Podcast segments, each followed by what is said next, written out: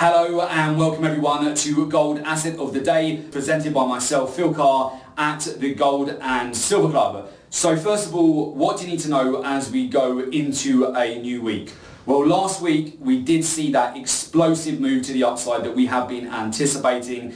As we discussed, you wanted to really look at buying opportunities last week around that 1,500 US dollar per ounce level, a very key magnetic level for gold. In fact, throughout last week, we continue to see the price action consolidate between 1,493 US dollars up to $1,500 all the way through to Wednesday's minutes of the FOMC statement where we did see a slight breakout to the upside for gold but still a lot of consolidation in the anticipation and the lead up of Jerome Powell's speech on Friday. And Friday proved to be a very explosive day for the market. So you would have seen the levels that we discussed last week, which was a retest back towards the swing highs of 1,534 US dollars per ounce, which of course is the six-year highs. And above that, the magnetic level $1,550 all of those levels have been hit. In fact, just yesterday, we banked over three positions, 1,250 points profit. So I congratulate everybody who also capitalized on those moves last week. There were many retail traders in the market who were selling short. Unfortunately, they were on the wrong side of this position. Yet again, we've seen this multiple times where a lot of inexperienced retail traders, they continue to sell into these breakouts to the upside. They're looking for a correction in gold. It's just not happening. And we've told you time and time again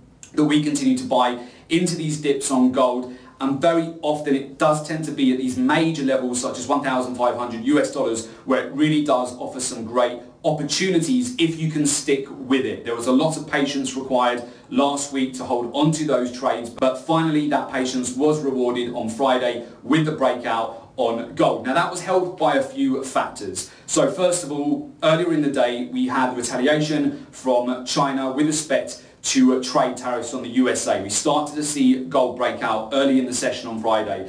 That was further compounded by the dovish narratives from Jerome Powell and the Federal Reserve on Friday, which essentially confirmed the probability of the Federal Reserve to go ahead with another quarter percent interest rate cut at the September FOMC statement. And then later on in the session, which we had been anticipating, we had the response from Donald Trump, which of course caused an escalation in trade war tensions between the US and China and we saw significant gaps on the open from Sunday through to Monday with gold then hitting our target of 1,550 US dollars per ounce. So as we go into a fresh week here, again, well done to everybody who capitalized on the moves last week, particularly those of you who follow us at the Gold and Silver Club on YouTube. We've had many messages from those who have capitalized on this breakout in the last week. So for this week, you want to be aware that hedge funds and money managers, they've increased their net long positions on both gold and silver yet again in the latest week. In fact, silver also broke above the swing highs, broke back above $17.50 and is making a move back towards that $18 per ounce level, which we discussed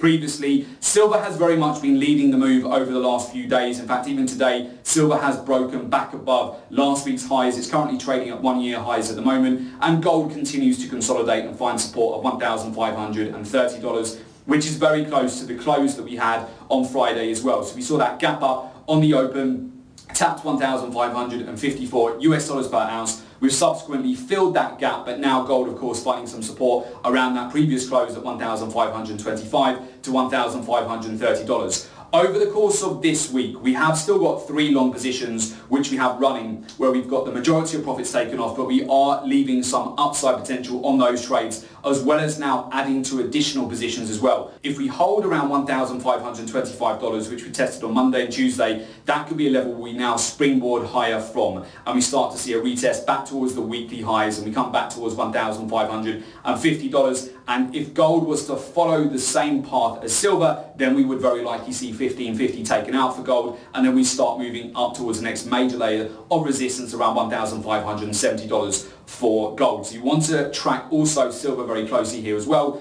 If gold was to break down slightly lower, if we do break below $1,525, I'm then looking for support around $1,510 and buying evidence to come in at those levels. It might be that we don't correct as low as that and we just find support at Friday's close here, but do keep an eye on that. And again, be aware that hedge funds and money managers, yet again, in the latest week, they have increased their net longs. And as we've mentioned time and time again, it's very important to have a research-driven approach in the market. Just technicals alone won't give you an edge. Many retail traders, inexperienced retail traders, have continued to sell short into gold, looking at those technical setups for a head and shoulders pattern to break down or V-shaped reversals, and simply that has not worked. Time and time again, gold has continued to break out to the upside, and of course, we will keep you updated on exactly what we're looking at week to week as well. And finally, with that, again, we are in the last week of August, as we mentioned before. Typically, the month of August tends to be very strong for gold. You've seen it again here with gold breaking out to six-year highs. So again, I congratulate all of you who've capitalized on these moves over this month. It's certainly been very lucrative. With that, that's been Gold Asset of the Day. And of course, we wish you good trading.